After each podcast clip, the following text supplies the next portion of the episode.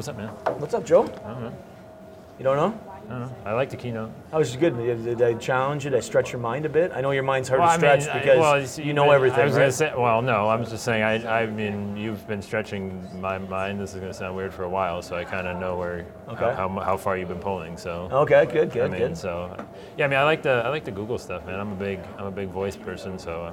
I So mean, what do you think the audio search has has legs then? You thought, but I mean, do you have do you have a bunch of devices in your house? Uh, I have an Alexa, so as soon as I found out, and again, I was working on this audio search, uh, my keynote last year in January, I wanted to say, how would Excalibur show up in an audio search? Yeah. Because uh, a guy named, uh, I think Kaushik Patel, I think his name, he's a really good SEO guy, Yeah. and he mentioned that search is going to become more audio, 30% will be done audio in the next year. And I had no, I had I'd never thought about that until I read the blog. Yeah. And, uh, you know, 70% will be done by Google. And a lot of people said, wow, with audio, nobody's going to search.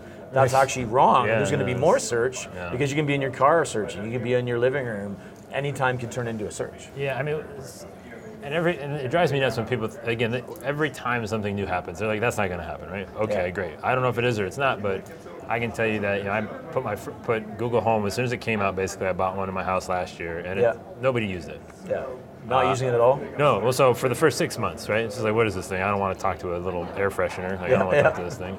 Impressive. Um, and uh, and then slowly, you know, after that six months, they kind of got into it. Now we've got eight of them in the house, and we got the kids' ones in their own room. I mean, like, you know, it, it allows different people in different ages to interact with it. And Yeah. uh, I mean, they play music through it all the time. I mean, so they're going to grow up. I mean, my, my one year old son said Google before he said dad, which is the biggest failure of my entire life. But, yeah, yeah. um, but I mean, like they're, they're growing up in an environment where that is, like, that's all they know, right? the, the digital natives, right? Right, They've yeah. grown up with Yeah, it, and that's so- always been in their life. So why would why would and they like it, right? My five year old, my six year old, they like saying, "Hey Google, play this song." yeah. So they're just gonna say in five years, "Eh, don't worry about that. We don't need to do that anymore." Yeah. So I mean, I don't understand. It's kind of scary in a sense because we, you know, back in math, we had to learn all the equations and Yeah. the, the times tables. Now the kids use a calculator. Right. So there's a lot of the basic stuff Yeah. in the hard learning they don't have. And again, what we think is now magic, they think is normal, right? Right. Like the, the best technology appears like magic. Like Right. this audio stuff appears like it's magical. Right. But you interesting point. You a lot of people are getting this stuff. And having it for four or five months and not using it, it's kind of Yeah. like parents never read their VCR manual. Right. They just didn't know how to use stuff. Yeah. And there's a bit of a learning curve. And again, I guess I, what you're you're an early adopter, uh, in, or basically one of the people right in the front of the innovation curve. So there's not as many rules. It's not socially acceptable. Your Yeah. neighbors aren't using it. But when grandparents, like I know a lot of people that your grandparents have it. Yeah, my grandma's got one. They have it because a temperature, but b they can talk to it and it helps them. Uh, I think the Google Home and the Alexa, they can actually have a reminder to take your medication. Yep. So these things are embedded as part of their important part of their life. So when is insurance going to be embedded on these audio devices? You know, it's not going to happen today. I don't.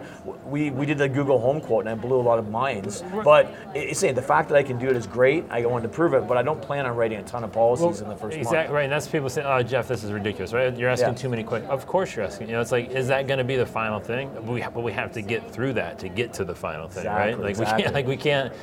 Let's, let's put it this way. I'm, in, at some point in time, you will say, "Hey Google, hey Alexa." Yeah. My phone just went off. Um, I need That was quote- Alexa. that was Google. And, uh, I need a quote for car insurance or whatever. And there's Yeah. going to be enough systems talking to each other where they're going to have everything they need and they're going to spit you back a number. That's enough, Yeah. Google. That's funny. Google, you get Google Wired. You can't shake Google, right? I know she's, I, she, she said, hey, I'm not Alexa. She She's in your pocket. Yeah, she's in my pocket. Uh, I mean, I mean, like it's it's that's that's where we're gonna be, right? Like Yeah. that's let's fast forward because we're just gonna be to the point where you're probably not even gonna have to ask. Yeah. But we have to spend the next 15, 20 years asking to get to the point to not asking. Yeah, and again, the, the number of questions amount of work is going to get less and less over Yeah, time. right. So everybody's going, gee, our business can become Yeah. a commodity. What value do I add? What's the end destination here by reducing the number of questions? Like in Canada, I can offer a quote with three questions now that's 85% accurate on 60% of my clients using predictive analytics. Yeah. You know, it's not bang on every time, but the person can get an idea of a rate easily. Then we can jump on the phone and add the value of a broker and agent at that point. So now, and this is a question I think I would probably be dying to ask you. In an environment where the analytics, where the analysis of that risk, that quote, that, that thing is faster and more accurate than we could ever hope it to be, Yeah. Where do we fit in? Like, what is the what is your vision of like what do you think we should be doing at that point? Well, as I said, at that point, I believe that the analytics and everything is going to help us find more clients of what we're looking for. So it's going to give us ability to find and manufacture clients like that, provide better service. So I look at improving stuff. I look at we have to actually understand big data analytics. Yeah. That's a role as an agent and broker. That's a role 99% of the industry has no idea how to do it and is not doing it, or is doing it in a very rudimentary style. So Yeah. that's one thing I think. But in the role when it's that quick, Yeah. you know, it's it's gonna you know it's gonna be interesting because people at the end of the day still want a human when things go sideways. Not every claim, even with computers, will go perfectly. Right. And again, I don't think of my lifetime anyway, 30, 40 years, Yeah. there's still going to be that need to have a human overlooking things because a computer can't do everything and will not ever be able to do that. And back to trust. Do you trust a computer to do everything? You trust the people behind the people that make the computer Right. at the end of the day. So the agent running your brand and your agency is the person that we trust that we have to look at. That's going to always have a value there. We're still going to be human to human. So I think a lot of the grunt work we're doing right now will be faster. Like I got to say, the infrastructure and insurance is a bit of a cluster. well, you know what right now Yeah. because companies are not building APIs. They're not opening things up. They're keeping things closed. They're driving agents to their service center and their website, and that's cutting us the agents that want to have the customer experience out of it. So there's more scary trends right now than going down the future of what our role is. There's people that aren't addressing the problems, and agents aren't working together and speaking out collectively. At mm. least that maybe they are in the U.S. I don't know, ah, but I see a lot of fragmentation. I don't see. Yeah.